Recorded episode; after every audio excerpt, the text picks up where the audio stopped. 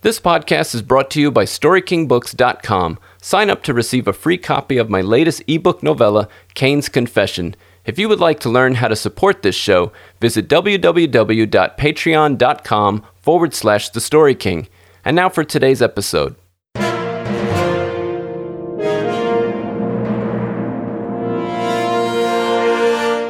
Welcome to the Story King podcast, the show all about fiction, film, and form. I'm your host, John Carlo, and today's guest is writer, actor, and filmmaker Ian Mark.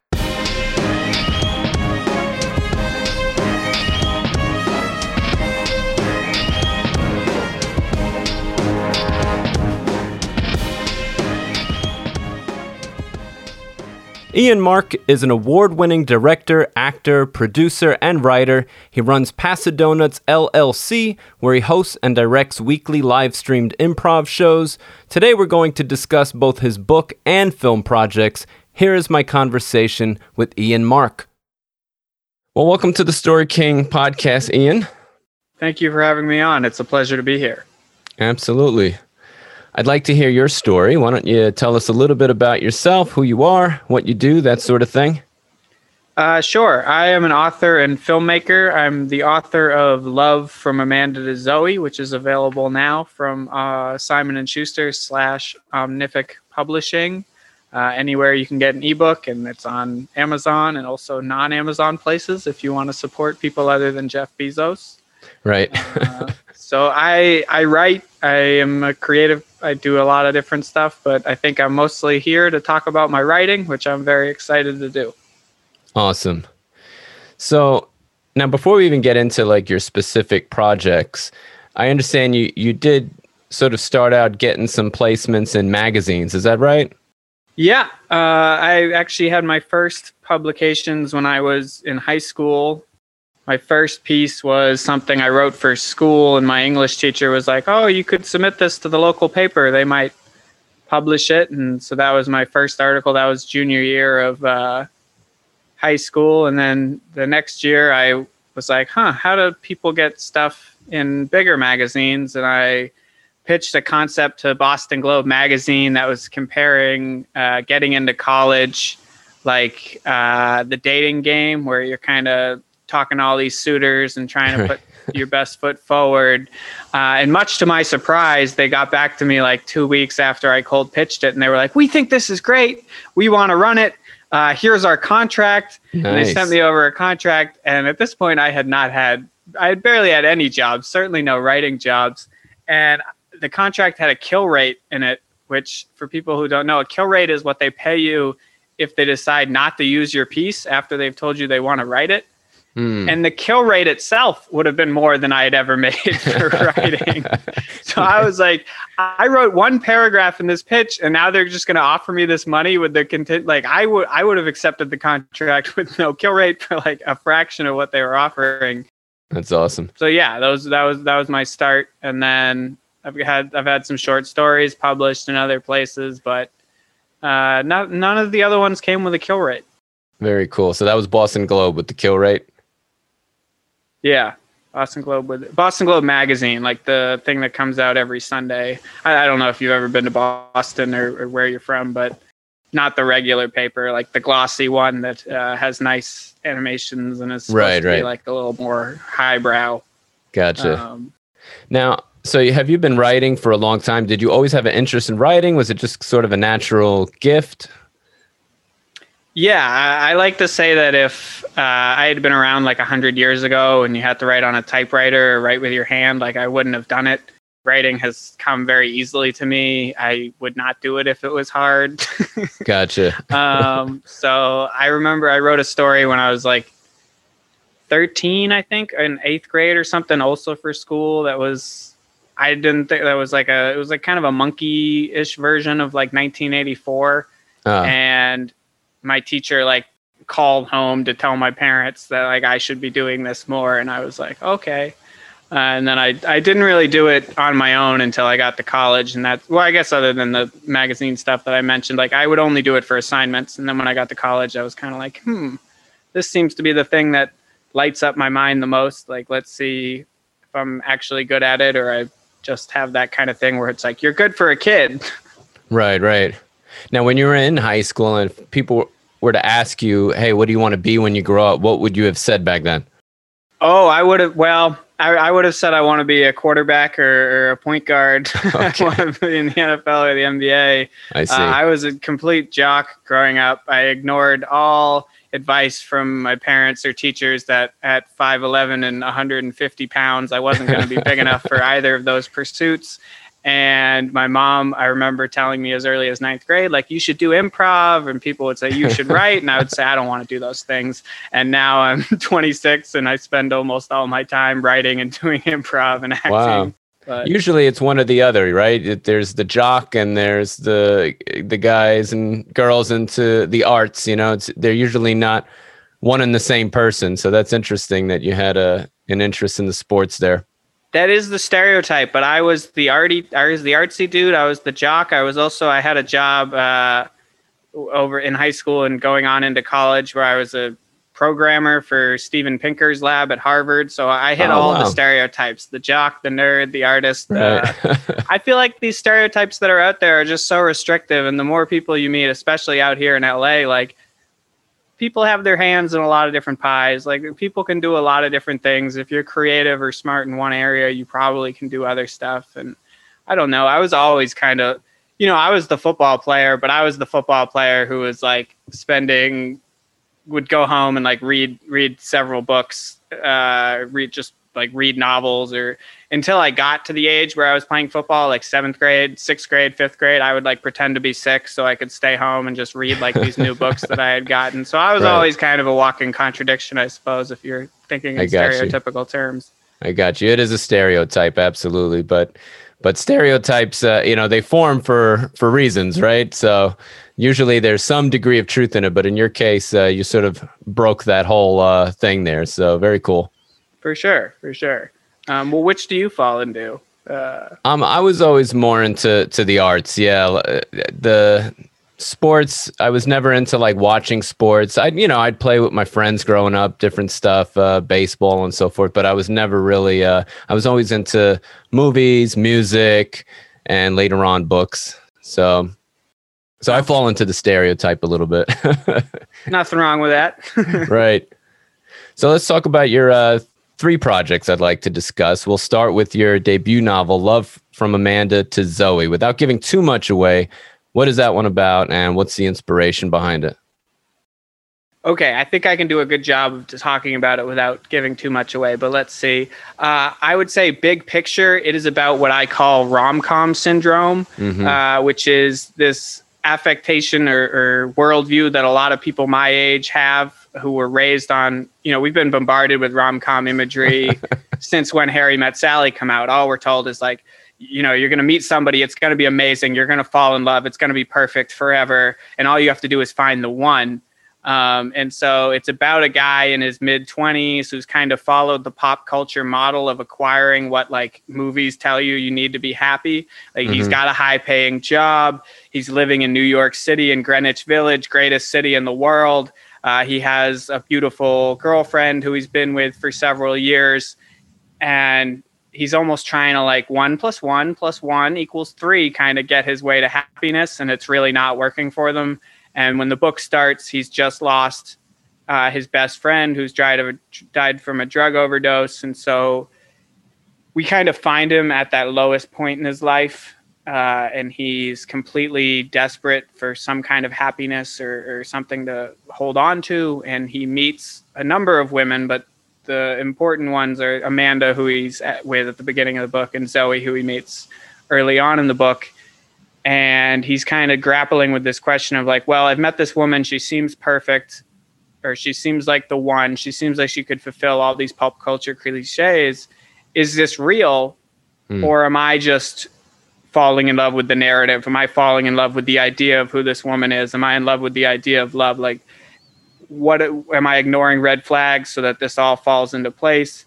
And he kind of grapples with that while doing, you know, a lot of drugs and drinking a lot and going out with friends and kind of exploring the New York nightlife. And ultimately, I'm, I won't won't say how it ends, but I, I like to think ultimately it's very open to interpretation. If you're somebody who believes in love, you will read it and feel like it's a romantic book, and that's why it's marketed as a romance novel. And if you're a cynic, you can read it and say, well, this guy is making some bad decisions.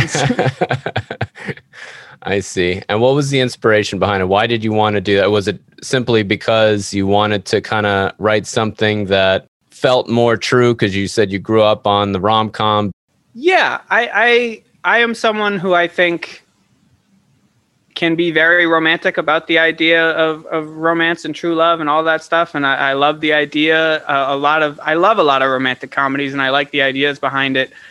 I think my goal with it was to show that you can write something that is literary, that it references Hamlet, that discuss like is grappling with these these important questions about the meaning of life and, and the structure of life and the narrative of life and how we find the people that we're going to choose to spend time with and also be a book about getting stoned with your friends and getting drunk with your friends and going out and having ridiculous things where you pass out during casual sex with people that you barely know like I, I wanted to show that just because something is written in a literary way, it, it can't still be dirty and real. Uh, I guess substance is a good way to put it. Like a lot of the characters we see in rom coms, they're like PG thirteen rated movies, so they're PG thirteen rated characters. They don't hmm. curse. Mm.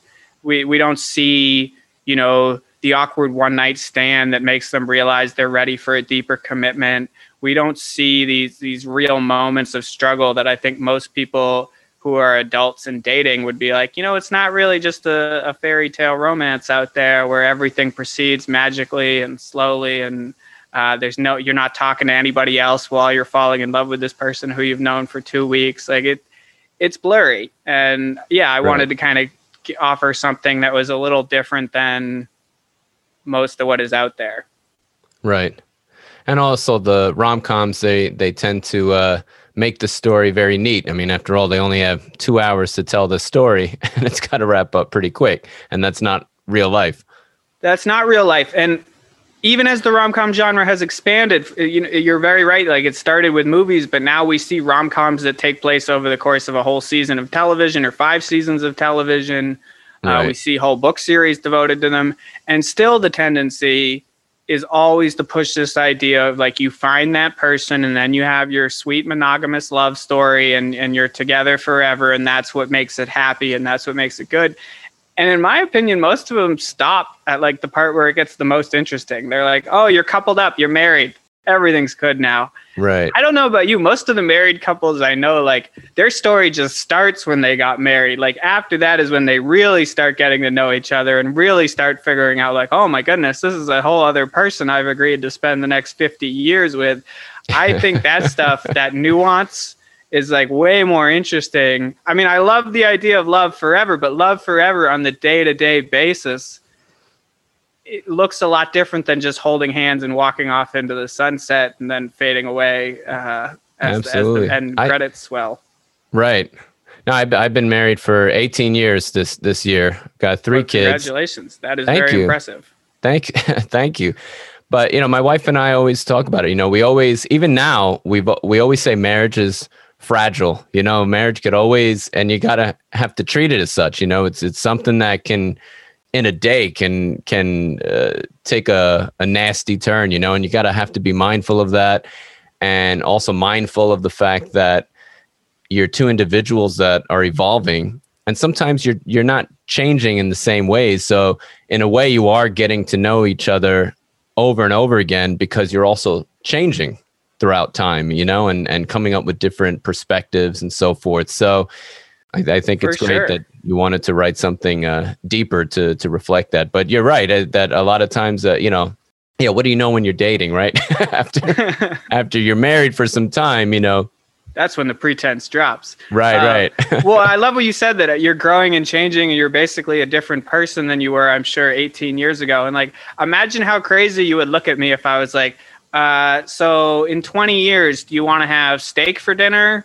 On on Tuesday, like May 14th, or do you want to have salmon? You'd be like, well, how the hell am I going to know what I'm going to want 20 years from now? right. And yet you've committed that whether you're eating the steak or you're eating the salmon, you're going to be eating it with your wife. Right. Uh, who could be a completely different person in 20 years. And there's something beautiful to that that I think is underexplored in media. And maybe that's because each marriage is so unique or whatever that it's harder to find those universal truths, whereas most marriages have like the how we story of how we met and the story of how our engagement party went and how our marriage went or whatever. But I don't know. I like the stuff that takes genre expectations we've seen and like deepens them or complicates them in some way. Uh, and I would like to think that Love from Amanda to Zoe kind of does that with the rom com genre. And it's also like, it's the advantage of writing a book over a film. Like, film kind of, ha- like you said, it has two hours to do it. So you kind of have to fall back on certain things. Whereas Love from Amanda Zoe or in all novels, like really takes you inside the minds of these people. And it's easier to kind of complicate ideas when you're literally just writing down someone's thoughts. Absolutely. Uh, so, how did you and your wife meet? If you, How don't, did we if you don't mind my asking. No, no, it's fine. No, we actually met in uh, church. We were volunteering to help out with uh, sort of the teenage group. We were like, yeah, so we were spending a, a lot of time supposedly trying to get things together for our Friday night thing, but it turns out to be a great way to meet somebody, you know, and spend a lot of time with them. So Yeah. that's where we met. Oh, well, that's great. And see, if this was a if this was a film about your your meeting, and you, we were going to tell a faith based story, a church story, I'm sure it would be a very chaste. Uh, a very chaste whole storyline, and maybe it would build up to one kiss at the very end of the thing. Now, obviously, you don't have to answer this, but I'm going to guess in real life it didn't quite go like that. No, no, there's uh, breakups involved, several breakups. It's, you know, it was a little messy for a few years. there you go. And that doesn't make it any less like true love or whatever than than movies want to sell you. It's it's real. And I, I just always will go with the thing that feels unique and real over the thing that feels Hallmark. Not that Hallmark doesn't make great great stuff. Just that they kind of summarize the genre I'm trying to deepen, I suppose. Right. And you know, I think too the the rom com idea it has this. It's almost like an Americanized view of love, and and you can give me your thoughts on this, right? But I always love hearing, like I don't know if you're aware of like the studies where they do like arranged marriages versus more the American way. You know, you meet somebody, you date somebody, and after a while you get married. Versus maybe in the East where their parents picked out their spouses for them, and then they do these studies where in like the first five years of each marriage, the, the Western style, uh, those couples are more happy. But after 25 years, it's it's different and it kind of levels out. So in other words, like there's still something that just the the sheer course of time of a relationship things sort of even out so like the americanized view is you know there's a lot of excitement in the beginning of the marriage that people just don't have in the arranged marriages. You know, if anything, they have more trepidations. Like, who is this person that I have to get married to? You know? Yeah, for sure. Well, did you know they actually there are arranged marriages that happen in the U.S. too? That a lot of like Eastern immigrants that have come here, like they'll set up marriages for their kids or whatever. But I think it comes down to in the West, like in the the arranged marriage is always, to my understanding, one of practicality. You know, it's like, well, they come from a similar family. We want similar things. Mm-hmm. So there's a good chance that long term you guys will be compatible. Whereas in the West, it's all about those sparks. He walked into the room. I saw him noticing me. I noticed him. Our eyes met. And in that moment, we knew. And I'm sorry, that's just limerence. That's just lust. That's just that initial spark of chemistry. And betting that that, like, that never is going to last for 20 years. Like, Uh, not to say that those relationships that start that way can't be successful. It's just it has to transition from that lust, from that butterflies in the stomach feeling every time they walk in the room to something where it is deeper and it is based on wanting similar things and and having shared values and all that. And there's just no there's zero correlation between who you have those sparks with and who you're gonna have that same long-term vision on. So that would make sense why at first you're young, everything feels great, you're just you're newlyweds, it's amazing. And then after five or ten years, you're like, oh yeah, all that stuff that I was ignoring because the sparks and the chemistry were so amazing. They're actually kind of really annoying now, and you've put on like 10 pounds and you don't go to the gym nearly as much. And frankly, you used to buy me flowers. Why don't you buy me flowers anymore? Like, what happened to that? Um, and that doesn't take five to 10 years, by the way. yeah, no, that can take much. I picked five years because you said the study where it was right, right, five right. years, but that can be very quick. right. Interesting. Well, let's talk about your uh, second book. Now, is that one already out in the world or it's not out? So you're working on the second book right now? Uh, well, it's done. It's been done for quite some time. I had an offer to publish it, but I passed on it because if I learned anything from my first go around publishing a book, like it matters who publishes it and it matters how much they're going to put into marketing it and releasing it. And so, Love from Amanda to Zoe I wrote because I was like, I was 18. I had been writing for creatively for six months maybe, and I was like, can I write a novel? And I spent three months thinking about this character, and then I got it all out and I sharpened it, and it came out when I was 23. But it was very much like I am writing this because this is the one novel I know I have in me. And mm. then my second book you know, I wanted to be more ambitious. I wanted to, I went from writing a book for myself to thinking like, what is a book I can write that will kind of maybe occupy a place in the zeitgeist one day. So I, I am right now I'm looking for a publisher that believes in it to the extent that I believe in it. And the way I came up with the idea, it's called Just a Dream, was I was thinking about like how in each of like the kind of the classic areas of fiction there's like one seminal or two seminal series that we look at as like everything else is kind of below those or like in conversation with those and i'll use an example like harry potter basically mm-hmm. conquered the block for wizard fiction if you're sure. writing wizard fiction now everyone is comparing you to harry potter harry potter is that market yeah um, star wars or star trek is the same way for space exploration. If you're writing a book set there, or you're writing a series set there, people are going to compare it to those. Uh, Lord of the Rings is another great example. Like if you're re- writing something that's set in that medieval, Middle Earthy feeling uh, with hobgoblins, and I'm gonna but- butcher all this. I haven't read Lord of the Rings, but with all that stuff, people are gonna compare you to Lord of the Rings. And I was like, what is the one area that we have that doesn't have kind of their seminal series? and I came up with dreams. There is hmm. no. We've all seen the cheesy stuff where, like, you know, somebody, it's a TV show and at the end it was real, it's just a dream. I'm not talking about that. I'm talking about, like, all of the lore and fiction and stuff that we've written about it and all everything people knows about dreams and sleeping sleeping and we still know so little about why we sleep or what actually is happening when you sleep and so i set out to come up with something in the same vein young adulty that would appeal to people and kind of have a magical feeling to it, but be set in a world where the only difference is that you can go into people's dreams. And it's not like you can go into anyone's dream. Basically, it's set in a world where overpopulation is choking the earth, which I think is a reasonable forecast for where we might be heading. Right. Um, and the government announces that it has partnered with this company, Solutio Incorporated, uh, to make the company's Dreamscapes available to everyone. Now, a Dreamscape is a machine that you plug into and it creates a personalized utopia for you. Basically, you go to sleep and it's like the best dream you've ever had in your life, and you just mm. live in that dream for the rest of your life. And it's thought to be a way to lower population. We then cut, that's the prologue. We then go 10 years later and all of a sudden the real world is crumbling because if you can choose between struggling every day to make it in this world or just press a button and immediately have your own personalized utopia which to be clear is not just like you wake up on a desert island and everything's amazing and you have servants and everything because humans need a little bit more than just like constant happiness they need that feeling of struggle absolutely um, and achieving uh, goals so like some people press the button and they wake up and they're John Lennon.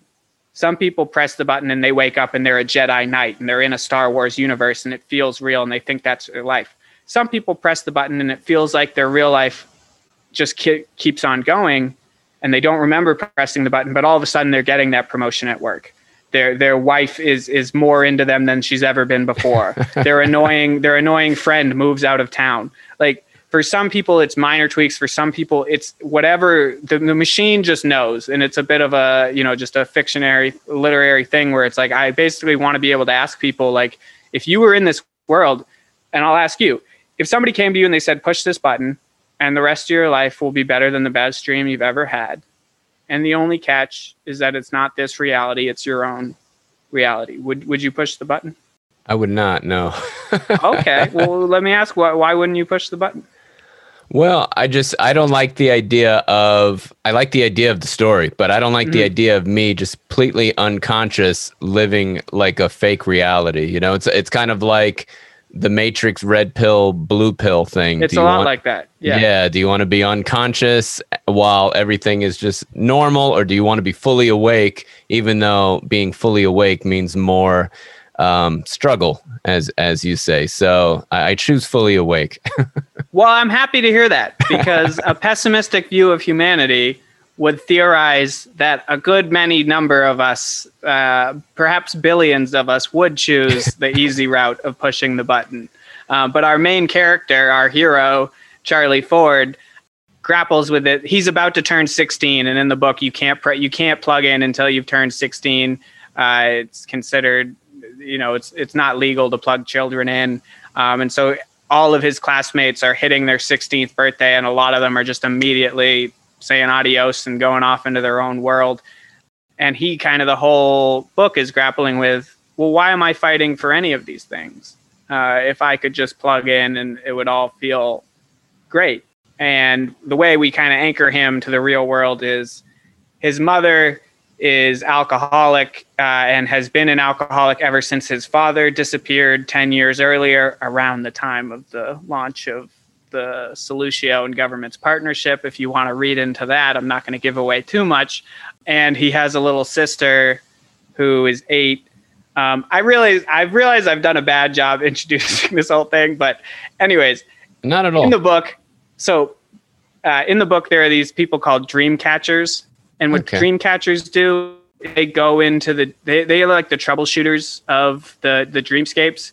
Uh, so most of the people they plug into these machines they work perfectly forever. Some of them though almost wake up or come close to waking up if things in their simulated reality aren't jiving. And the dream catchers go into their dreams and they'll play like a crucial role. So if somebody's in a star wars fantasy they might go in and be the jedi next to them and make sure something goes the way it needs to or they might be that guy they might be the angel investor who comes to rescue your company they might be the drummer who joins your band and gives you your big break all of a sudden because his uncle's a record executive um, so they're kind of hopping through all these different like pop culture references and allegories um, and just different people's fantasies and their troubleshooting it all. And Charlie, our 15 year old protagonist, goes to this prestigious school called the Academy of Nightmares and Dreams, where you learn to be a dream catcher. It's kind of like it's similar to Harry Potter in that way of like the the kid going off to the the magical school. Mhm. It kind of gives us an inroad into exploring the world, and then also lets us jump through all these different pop culture things. Um, and it's like so I use that thought experiment to introduce the book. And then most of the book is focused on his journey. And I don't want to give away too much of the plot or what he finds out because uh, I don't know. I just think it, I, I, I get into this thing with my book where I start talking about it and I just want to tell people the whole thing. No, I mean, and it, then it I'm sounds. like, I shouldn't do that. no, it sounds fascinating. I mean, it reminds me. It sort of sounds like a hybrid of The Matrix, Inception, and Eternal Sunshine of the Spotless Mind. The way they were go. I don't know if you've seen that, but uh, oh, absolutely. yeah, you know how they're going in trying to erase the memory. So it, there's a lot of it that uh, that reminds me of uh, those three things put together. So it, sounds like totally something I'd be into for sure.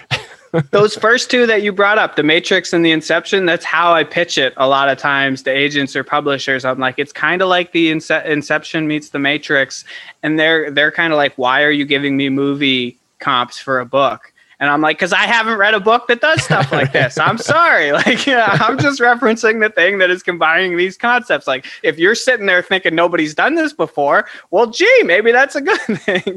um, but yeah, I mean, I that I have told so many people about this book over the years because they find out I have one book out and they want to hear what else I've talked about. And most people have the reaction you've had where they're like, wow, I would read that. And like, you're obviously very into books. Even I have friends who like barely read or never read. And I talk about it and they're like, wow, you know, if that was a book, I think I'd actually go read it.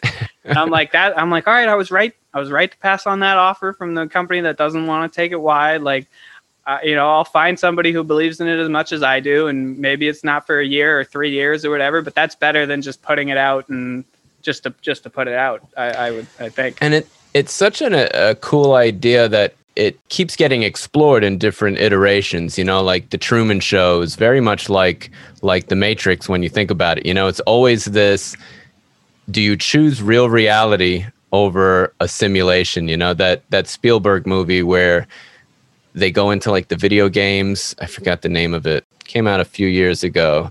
But like the kids are like it's such a virtual reality that that they're like they're like in the games almost. It's not Tron you're talking no, about. No, no, not Tron. Not Spielberg. No, um, this is a Spielberg movie, I I, I believe. Um I'll have to look it up. Avatar is another one, you know, where the, the consciousness is transferred from the human mind to the alien mind going into the alien world. Did you see Avatar? Yes, I did. Absolutely. No, and I'm also just nodding at the idea that yeah, this idea of consciousness is and and is really being explored a lot. And uh, it's also the idea of like objective reality. Like, what is the necessity of objective reality to be happy? Um, and like I would argue there's no real such thing as objective reality. We have shared reality. We have certain things we all agree to be true and we all agree to call certain things blue and certain things green. And but you know, everything is just perception. Like our people sometimes people like to say the thing where they're like, "Oh, the universe is just a simulation." And yeah. it doesn't that just blow your mind? And I'm right. like, "Okay, but what does that change?" Like right. all you're saying is that everything feels real and no matter how even even if i knew for a fact it was a simulation if i have no way out of the simulation you're just saying i live in a simulation that's supposed to change my life pain still feels like pain pleasure still feels like right. pleasure the only thing that gives any of this meaning or sense is our own perception it's the it's the meaning we layer on top of it so it's the kind of thing where it's like i like you feel if somebody offered me this button i could not bring myself to push it even though intellectually I know, well, if I just pushed it real quick, all of a sudden I would have no memory of pushing it, and then everything would just get better and better, and I would think it was this exact same reality. Uh, but it's that moment where you give up that I don't think I'd be able to to to accept. Uh, but everybody else, I feel like you know, you just you take like five shots, and then you're just like, oh fuck it, and you push the button.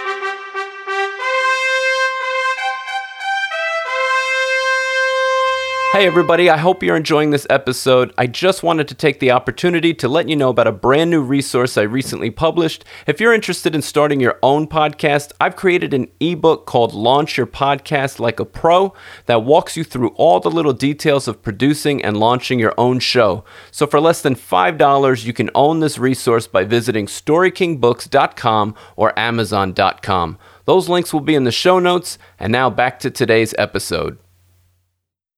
Well, you said something interesting. You said the purpose of objective reality is to be happy. And I heard a quote just a couple of days ago. I'm trying to think who said it, but basically the the idea was if you had everything perfect, we'd want to destroy it just so we'd have something to live for, to to fix it or whatever. And I thought that was that was an interesting thing because if you if you get everything you want, are you really truly happy? And it's kind of like you got to be striving for something no matter what even if you you know it's it's like okay well that that's that thing that i always wanted but yet there's something else you know and and you know what i mean? Absolutely. That's one of the fundamental realizations of the company in the book that's designed the machines is that people do not want to be handed paradise. People want a consistent series of achievable goals where everything feels like i have to work really hard to get this thing. I got it okay, celebration. What's next? I have to work really hard to get this next thing that seems bigger and better than the thing before. And people just want to be on this constant escalator or stepping right. stone to the next thing. And it's it's how our brains are wired. It's how we evolved. We evolved to constantly be seeking out higher ground, more food sources, more water, uh, more people to procreate with, more safety for our tribe, and the people that got happy and then complacent are the ones who did not live on in the in the human race as we evolved. Like so that's why it's interesting. Like the Constitution guarantees life, liberty, and the pursuit of happiness. And obviously, we can talk about why they. Well, we're not going to talk about how they left out property for the whole slavery reason. But the pursuit of happiness is what it guarantees, not happiness. Right. Because happiness is ephemeral. It's fleeting. Like you can have the happiest day of your life, and then the next day you wake up, and you're not going to be quite as happy. There's just no there's no way for it to continue. It's not a it's not a consistent thing. It just has to go away. Otherwise what like if you felt happy all the time it would kind of like just being stoned on heroin constantly. Right. Like the it's why drug addicts need bigger and bigger hits. It's like you need you need the contrast of the lows and the highs for either to feel any to to feel real at all. Right. It's like uh Viktor Frankl's Man's Search for Meaning. You know, he was a psychologist and uh, that was his thing. People derive meaning in their lives, you know, like they have to, it's not about happiness, it's about meaning that people are after. So, you know, people have different perspectives of what drives the unconscious, but that always resonated as as true for me. So uh, well, I think it's the kind of thing where you have to think, you have to. Uh, Walt Whitman has this quote uh, I am large, I contain multitudes. And it's mm. like the quote that has stuck with me over the years because I think, like, if you're an atheist like me, you believe to some extent that life is meaningless. Like, there mm. is no objective meaning. We weren't put here for some purpose, we're not here to do anything. And a lot of religious people that I've spoken to about this, they'll say, life is meaningless that sounds horrifying. How do you find any value in life? How do you find happiness? And I'm like, no, no, no. It's the exact opposite. Life is meaningless. I don't have to answer to someone else's version of what I'm supposed to do my life has meaning where I ascribe meaning to it. So, in some sense, life is meaningless. On one hand, I can believe that fully, but then also believe that my life and other people's lives have great meaning that we have put into our lives. We imbue our own lives with meaning, and it can mean whatever we want it to be. Like, if I decide that I want to spend my whole life writing books and making films and just making all kinds of weird art, and, and that's what makes me feel like I've had a meaningful life that that's allowed. And if somebody else feels like they want to spend their life conquering you know businesses and and and growing some kind of financial empire and that's what gives their lives meaning that's okay too you know don't crush poor people and all that you probably shouldn't do that but uh, if you're ethical while you're doing it that's fine i suppose and if someone else thinks what gives their life meaning is having a small family in, in rural kansas and, and raising livestock on a farm and that's what makes their life feel meaningful, that's okay too. It's whatever we put into it. And it's not something where it's ordained or handed down like, this is the meaning of life. This is what you have to do now. Right. Um, so, in other words, you don't believe in intrinsic meaning, but you believe in the meaning that you can create for your own life, basically. Yeah. I, th- I think if we all vanished, if the earth blew up, it like five seconds from now, there's no great scorecard keeper who would all of a sudden be like, damn, we just lost all this meaning. Um, like the universe is so huge, there would be, uh, on the grand scheme of things, you're not affecting anything, whether this one planet is here or not. It just depends on what level you're looking at it. So if you, when you zoom that far out to a universal level, yeah, I don't think there's intrinsic meaning. But obviously, all of these people everyone in this world means something to somebody else and hopefully has given some kind of meaning to their own life. Gotcha. Uh, I think it's freeing to think of it that way instead of be like, well, if I do all of these things, I get into heaven. Uh, right. I don't know. I don't, I don't know if you're religious. Obviously, you reference meeting at church. I hope this is not offending you in any way, but it takes a lot um, to offend me. Don't even, don't even okay, worry about it. I like I like deep discussions. I like talking to people that think differently than me. So that's uh, one of the things that drives me for sure. So absolutely, well, I do too. Awesome.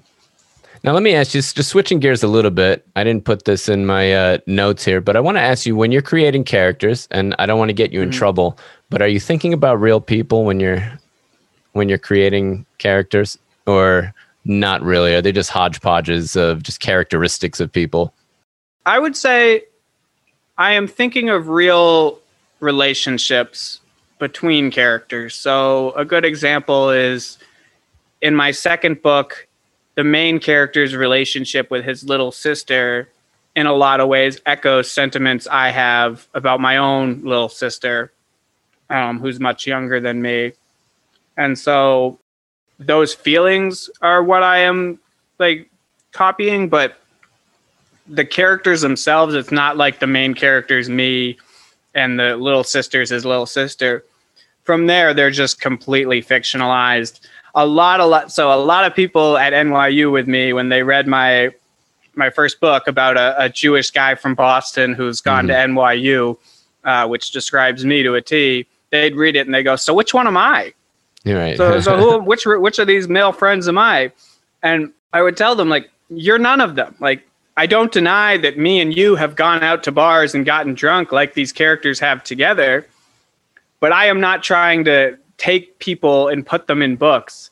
I I just think somebody might say something that ends up in a book, although I don't honestly think I've ever actually done that.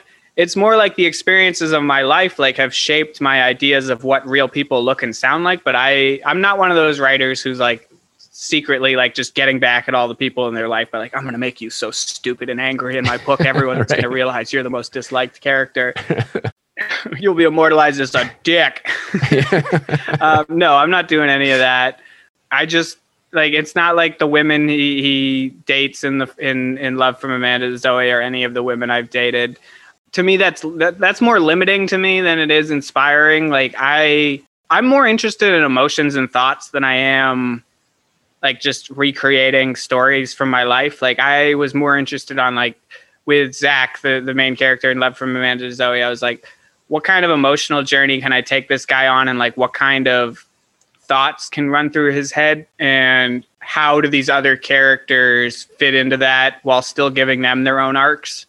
And most people in real life if you know them over the course of three months like they don't really have an arc or, or nine months. They don't really have a narrative arc you know? They're just stu- like i was at nyu my friends they were students at nyu they didn't have you know some problem they were grappling with that they were going to go through some changes and have to right. like grow some emotional fortitude to like really be the better version of themselves that they could be they were just having a freshman year. Like right. um, so when writers do that i'm always like that just seems so hard. If you're just going to take things from real life and make them into your life like you just have to have like a very very interesting life all the time. Like I, I, I like if i just make shit up and make people up like they can have all these epiphanies and character development that most people aren't just having on a daily basis true Let's talk about your film, A More Perfect Union. I, I did watch the three minute trailer of it. It looked pretty intense. And I remember that was one of the things that interested me when you first reached out for the show that it had something to do with COVID. And I, I, just remember thinking, like, man, that's fast that this dude created like a film about COVID. like we're like still in the middle of it. And it was fairly early on, right? Oh, it was very, very early on. Like I would say to just take you through the timeline a little bit in February of 2020, I was sitting there, contract offer in hand, to have my first like big leading role in a Hollywood movie. Wow. And March of 2020, when this lockdown comes down, the producer gets in touch with me and is basically like, you know, I can tell you this thing's been postponed, but just with where the money people are at and with some other factors like some of your co stars and certain ages or whatever, he's like this is never this is not going to happen in this current formulation. He is still working on it as a tv series and who knows down the line anything's possible. But basically it went from like oh this is going to start in a few months to oh this is gone. At the same time i was like all of us becoming a, an amateur epidemiologist and reading all the science and basically like okay we're in lockdown. They say it's going to be two weeks. Is that real? Is that really how long it's going to be and I looked at all the stuff and like I took what I knew about America and America's ability, Americans' ability to like take personal responsibility for the good of the collective, and I was like, we're going to be in lockdown until there's a vaccine. Like, what are, what are they talking about? Like, this is only going to be two weeks. Like, this thing is just spreading. It's probably been spreading for months now.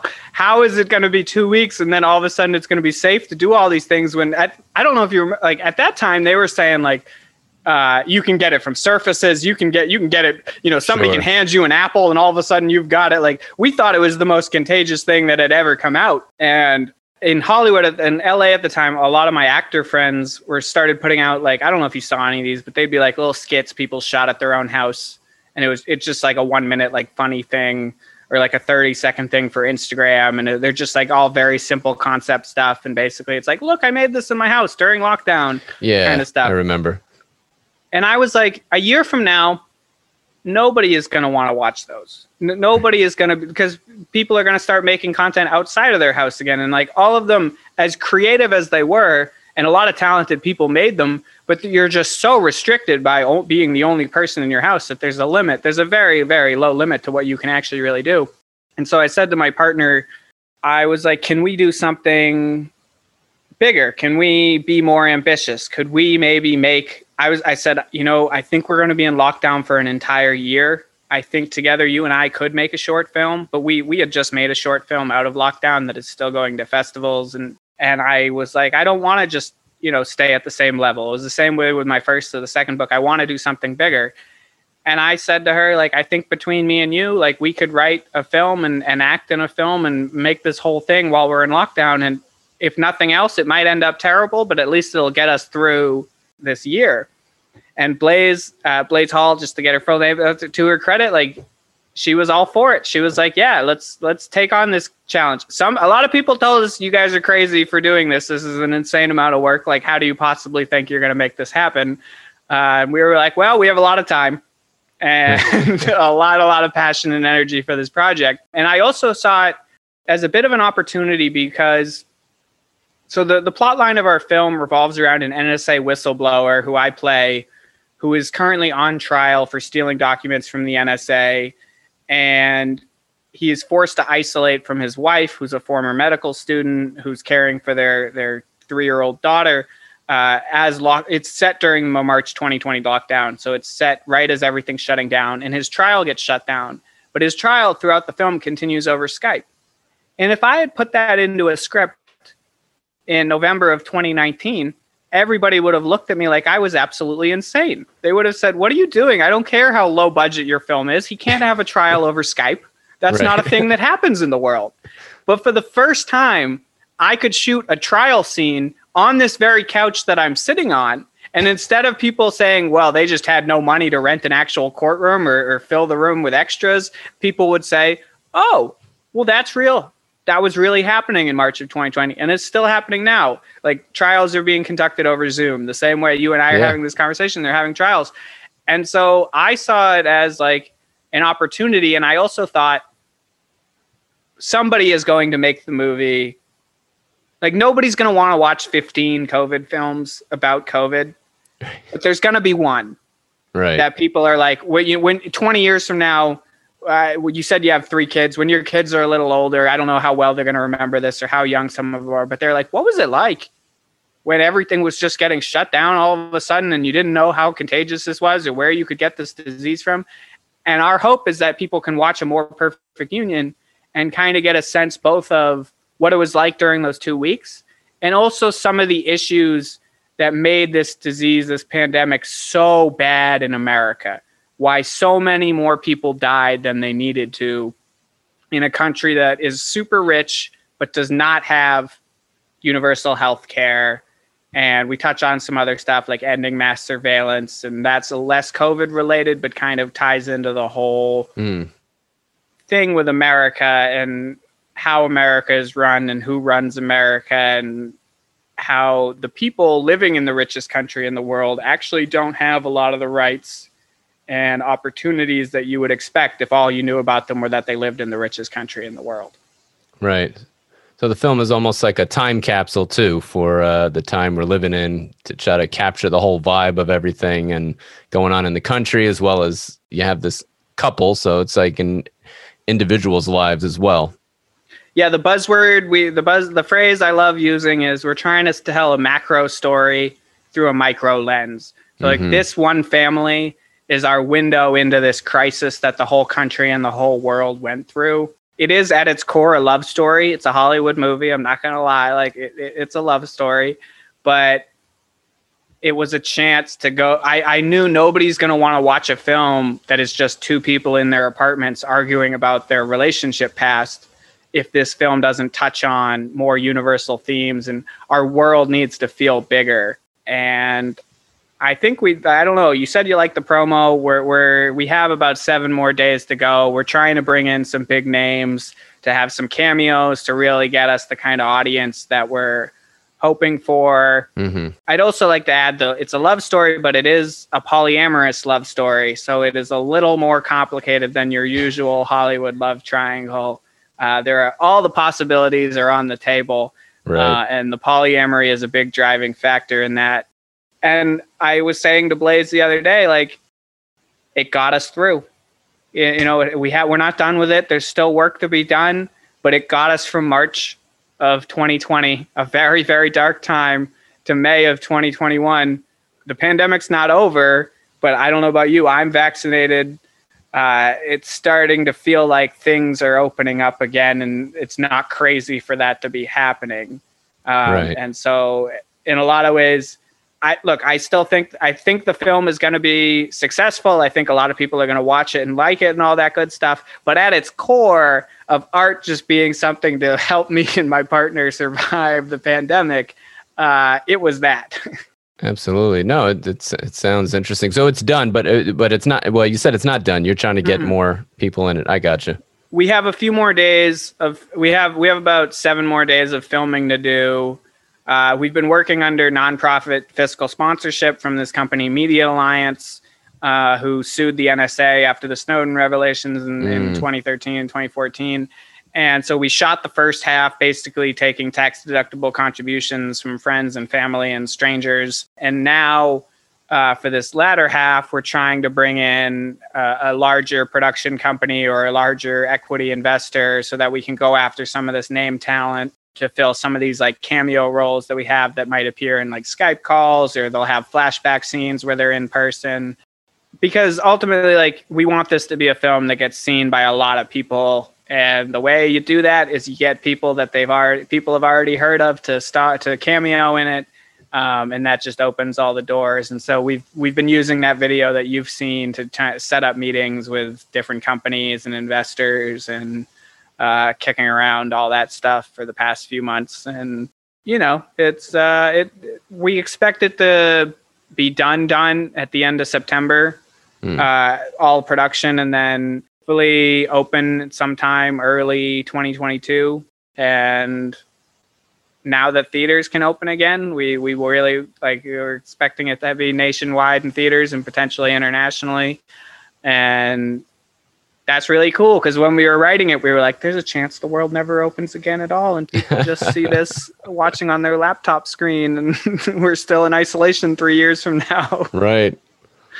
Um, so, do you consider yourself primarily a writer over a filmmaker, or do you like one art more than the other? I I would not say I consider myself more one or the other. I my day to day is mostly spent acting. Um, acting is the one that requires the most day to day of like auditioning and auditioning and auditioning and auditioning. Whereas writing is a lot of bursts of very intense creative periods, followed by a lot of sending emails and waiting. So, like my first book, I wrote the first draft over spring break my freshman year, six days of just 10,000 words a day. It was blissful. It was heavenly. It was just a pure creative experience. It felt amazing. And then I spent a few months editing and tweaking. And then after that, I spent like three years emailing agents and emailing publishers and sending them different variations of a query letter, trying to get people to read it. And a lot of times, people not even getting to the point where they actually read the book and just reading your 200 word query letter and saying, sorry, this isn't for me. And so during that time, I could have written like five more books, but it's just the publishing industry moves so slowly. Like there's not much, there's not much sense in doing it that way. So I kind of see it like, acting is like my day job in a way and writing is like the thing that I'm I would do I would write whether I ever made a cent or not. And acting is kind of as as crazy as it sounds like acting is the more consistent income and the more just like I do this it's still creative it's still art. But you know I act in commercials where I sell beard grooming products. Like they're, they're not it's not just the pure creative doing whatever I want thing that writing right. is um, so I probably spend more time as a filmmaker, but I I love them both, and improv too, which is right in there with both of them and kind of feeds both of them. Improv is how I got into acting, and improv is something I am able to do. Like it's professional and all that, but it's mainly done for the bliss of creating it and doing it. So all three, I would say, I, I don't like to give any more love to I, any of them. I gotcha. Now, you run this improv group, and you said you said you're in LA. I'm in uh, yeah, LA. So LA has been particularly closed, right? yeah. Compared to a lot of the other. I'm in New York, New York City. Oh, okay, all right. Um, what what part of New York are you in? I'm in Queens, Queens, oh, New York. Okay, cool. So, are you, have you been doing it like via Zoom and everything, the improv, or do you have a place where you get together, or well, so we used to we started in Pasadena when I lived in Pasadena, and we met there. And then when lockdown started, we stopped, uh, and it was right. just me and my partner did a couple two prov shows. And it's only in the past few weeks that we've been we've started meeting in person again because we have a group now of about four or five people. We're all vaccinated, so it's CDC approved. and I, I know a lot of comedy places pivoted to Zoom comedy, but it really doesn't work for improv. I mean, I don't know if you've ever done improv, but eye contact is the core. Eye contact with your scene partner is absolutely essential. The whole idea is like you and me are making something up on the spot, and to make it not something where it's like, I'm playing with my ball and then I pass you the ball and you play with the ball and something where we're actually passing the creative ball back and forth and building something together. We need to be able to look each other in the eye. And Zoom, you can't. Like I can look at the camera and if you're looking at your screen, it might feel like I'm looking in your eyes, but I am just looking at a camera. I'm not looking at your eyes. So right. I just like when the lockdown started, I was like, I don't really see the point of improvising this way. I don't think it will be entertaining to watch, and I don't think we'll really grow as improvisers doing it this way. So one of the things I really missed in lockdown was my improv group, the Pasadonuts, and doing our live stream every week. And I'm super happy now that we're doing it again. It's one of the things like I, why when I say like, yeah, we made it through the pandemic, even though I know it's not over, I know there's a long way to go. Like it's safe now to meet with vaccinated people, and that feels really, really good. Right. But yeah, we did not do Zoom improv. Gotcha.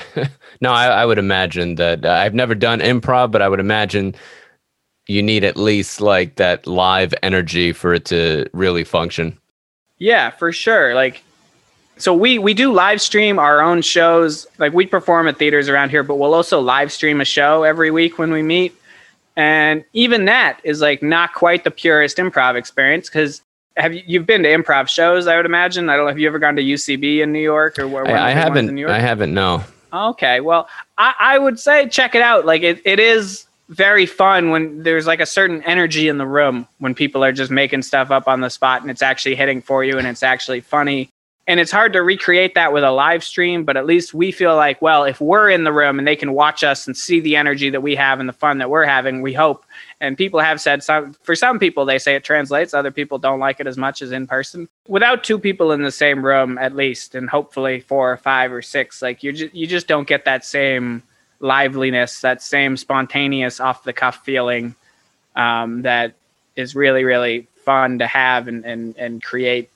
Uh, especially when you do it with the same group of people all the time, and so you really get to know each other and can do go more and more out there and I like to be wacky and wild. I, I would make voices and, and do funny accents and, and stupid characters, even if there was no one around. So the, all these people make me seem a little bit more sane for doing it. Nice. Did I read correctly? You got a bachelor's in English. Is that right? Yes, yes. I went to New York University, ah. uh, and I majored in English because when I got there, I was undecided. Spent my first year taking um, every class in just a variety of areas comp sci writing like acting just just mm-hmm. all these different cognitive neuroscience just anything that sounded interesting that i was like maybe that's what i want to do with my life and then sophomore year i wanted to do the same thing but there was this english class that i wanted to take that was like the intro english class and they were like well you have to declare as an english major to do this And I was like, okay, well, I don't have anything else I want to declare as major. I can always change it. So I did that. And then the next year, when I got back to school, I'd only taken two English classes, but I realized I wanted to be in LA and I wanted to act. And I was like, well, I can graduate in a year instead of two years if I just go full bore on the English major and take eight take eight English classes this year. Right. And so that's what I did. And that's why I have a BA in English that I have never once used for any professional thing. Nobody's well, ever, nobody's ever been like, oh, you have a degree in English. Well, now we want to hire you. well, that, that brings me up specifically to my question. So, what are your thoughts about writers and filmmakers needing higher education? Is it worth it? I seem to get mixed results on this question. I would say my parents paid a lot of money for me to get a couple of reading lists. And that said, it's this it's this two-sided coin because do I think that the education I got was worth the the 200,000 or 180,000 or whatever close to that they shelled out for this education? No, I do not. But ever since I've graduated, there has been a number of times where people have seen my email or seen my resume and they've said, "Oh, you went to NYU." And there's that, that there's that thing where you can hear in the way they say it that they're they're changing their judgment of me. They're like, "Oh, okay, I, I know that school." Like, and I can't, I don't know. There's no way to for me to quantify. Right. Like, uh, so Omnific, when I met with the publisher after they offered me to publish the book, they said the thing that stuck out was that I was a young man writing romance about a male character, and they don't get a lot of that. Hmm. But I don't know if the fact that I had an NYU email address also weighed in their mind, or that I had that I was at NYU made them think. Actually, I was I had already graduated. That I had graduated, you know, with with the honors I graduated with, made them think, oh, okay, there is some value to this. So it's a tricky question because I don't think it's worth going into debt for, but mm-hmm. th- it's undeniable that the reputations of schools can rub off on you, whether you're a filmmaker going to USC or an actor at Tisch and NYU. Like we as a, it's it's it kind of gets back to our conversation about reality and shared reality. Like a lot of people, especially in America, have agreed like, oh, if somebody goes to Harvard, they must be smart. We've right. agreed on these cultural signifiers that even though they're not true 100% of the time, or I would argue even close to 100% of the time, there are a lot of stupid people at Harvard. But believe you me, I, there's a lot of smart people there too. But we like to rely on institutional markers of intelligence as a heuristic to shortcut us instead of having to actually evaluate someone. So if you can afford to go to these schools and get that stamp of approval on you, go. You'll you'll meet some great people and you'll get access to amazing equipment if you're a filmmaker and it'll change people's reputation of you. Do I think it should? No, but it it undeniably will.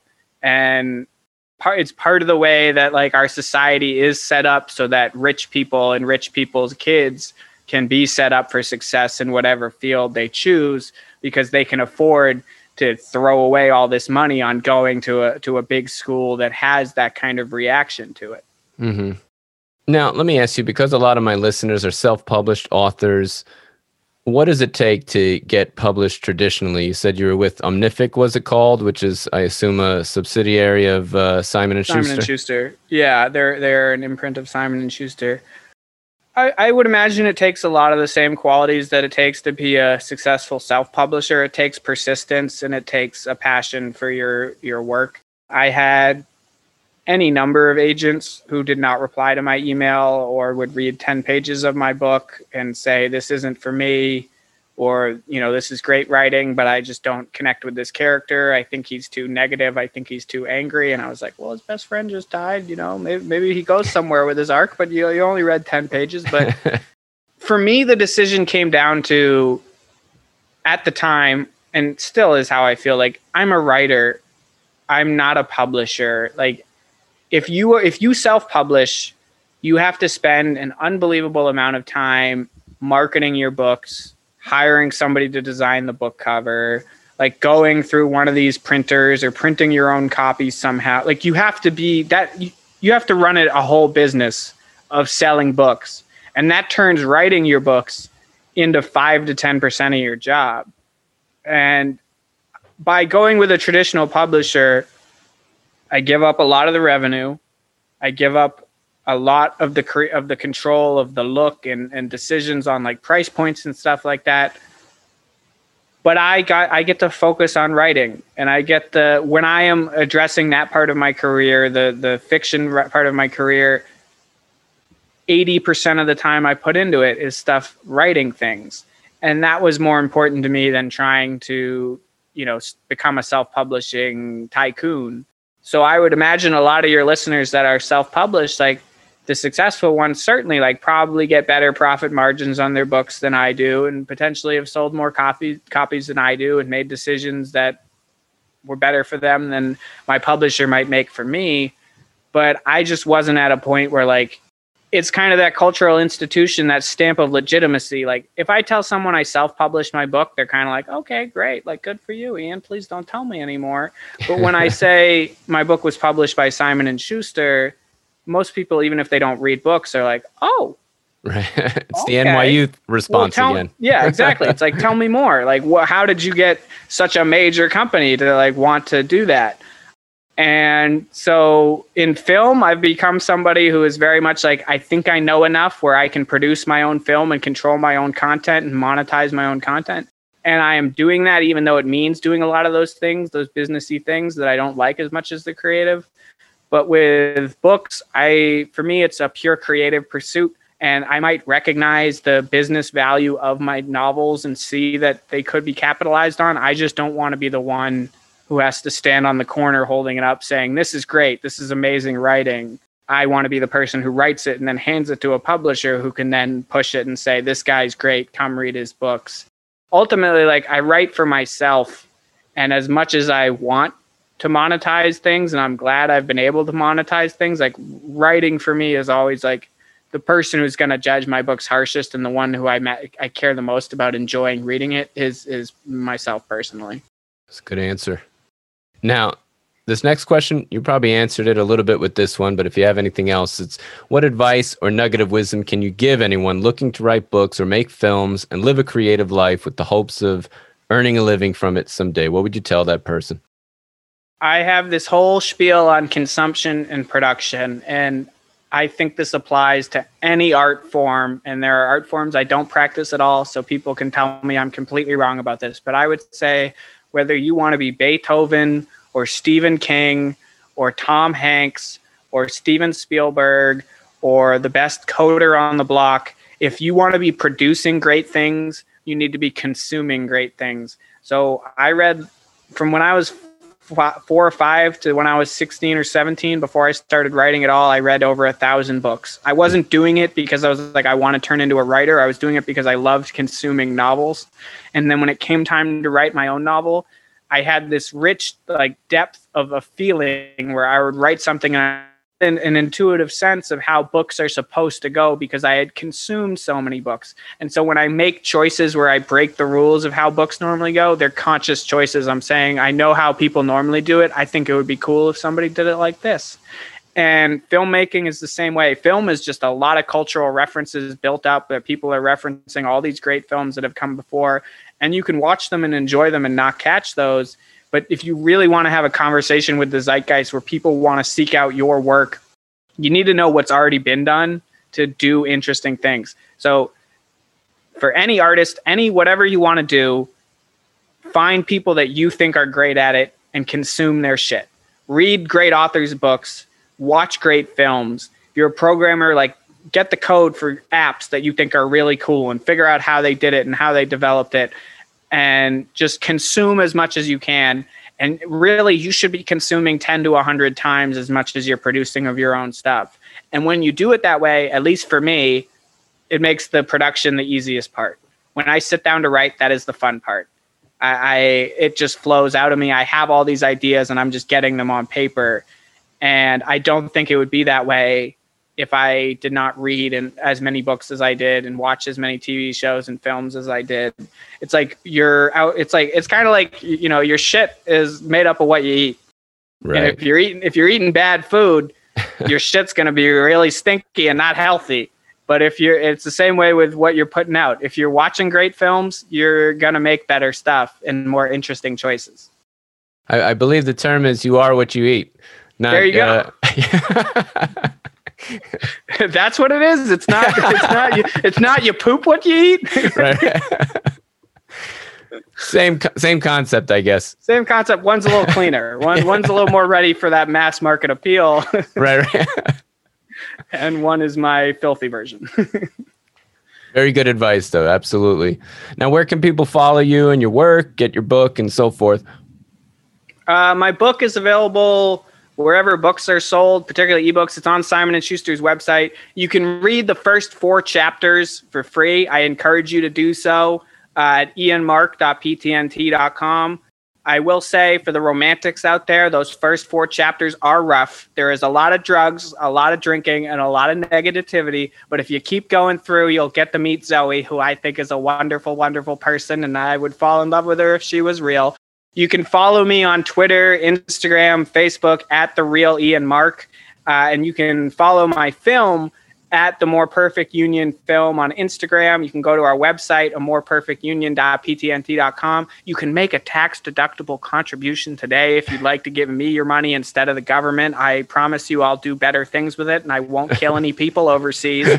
Um, I also host a podcast called Stoned Studies that should be out by the time this airs. Uh, it's coming out from a company called World Vibe, and basically, I talk to different academics and smart people every week while we while we get stoned, uh, or sometimes just I get stoned. But I encourage people to get stoned.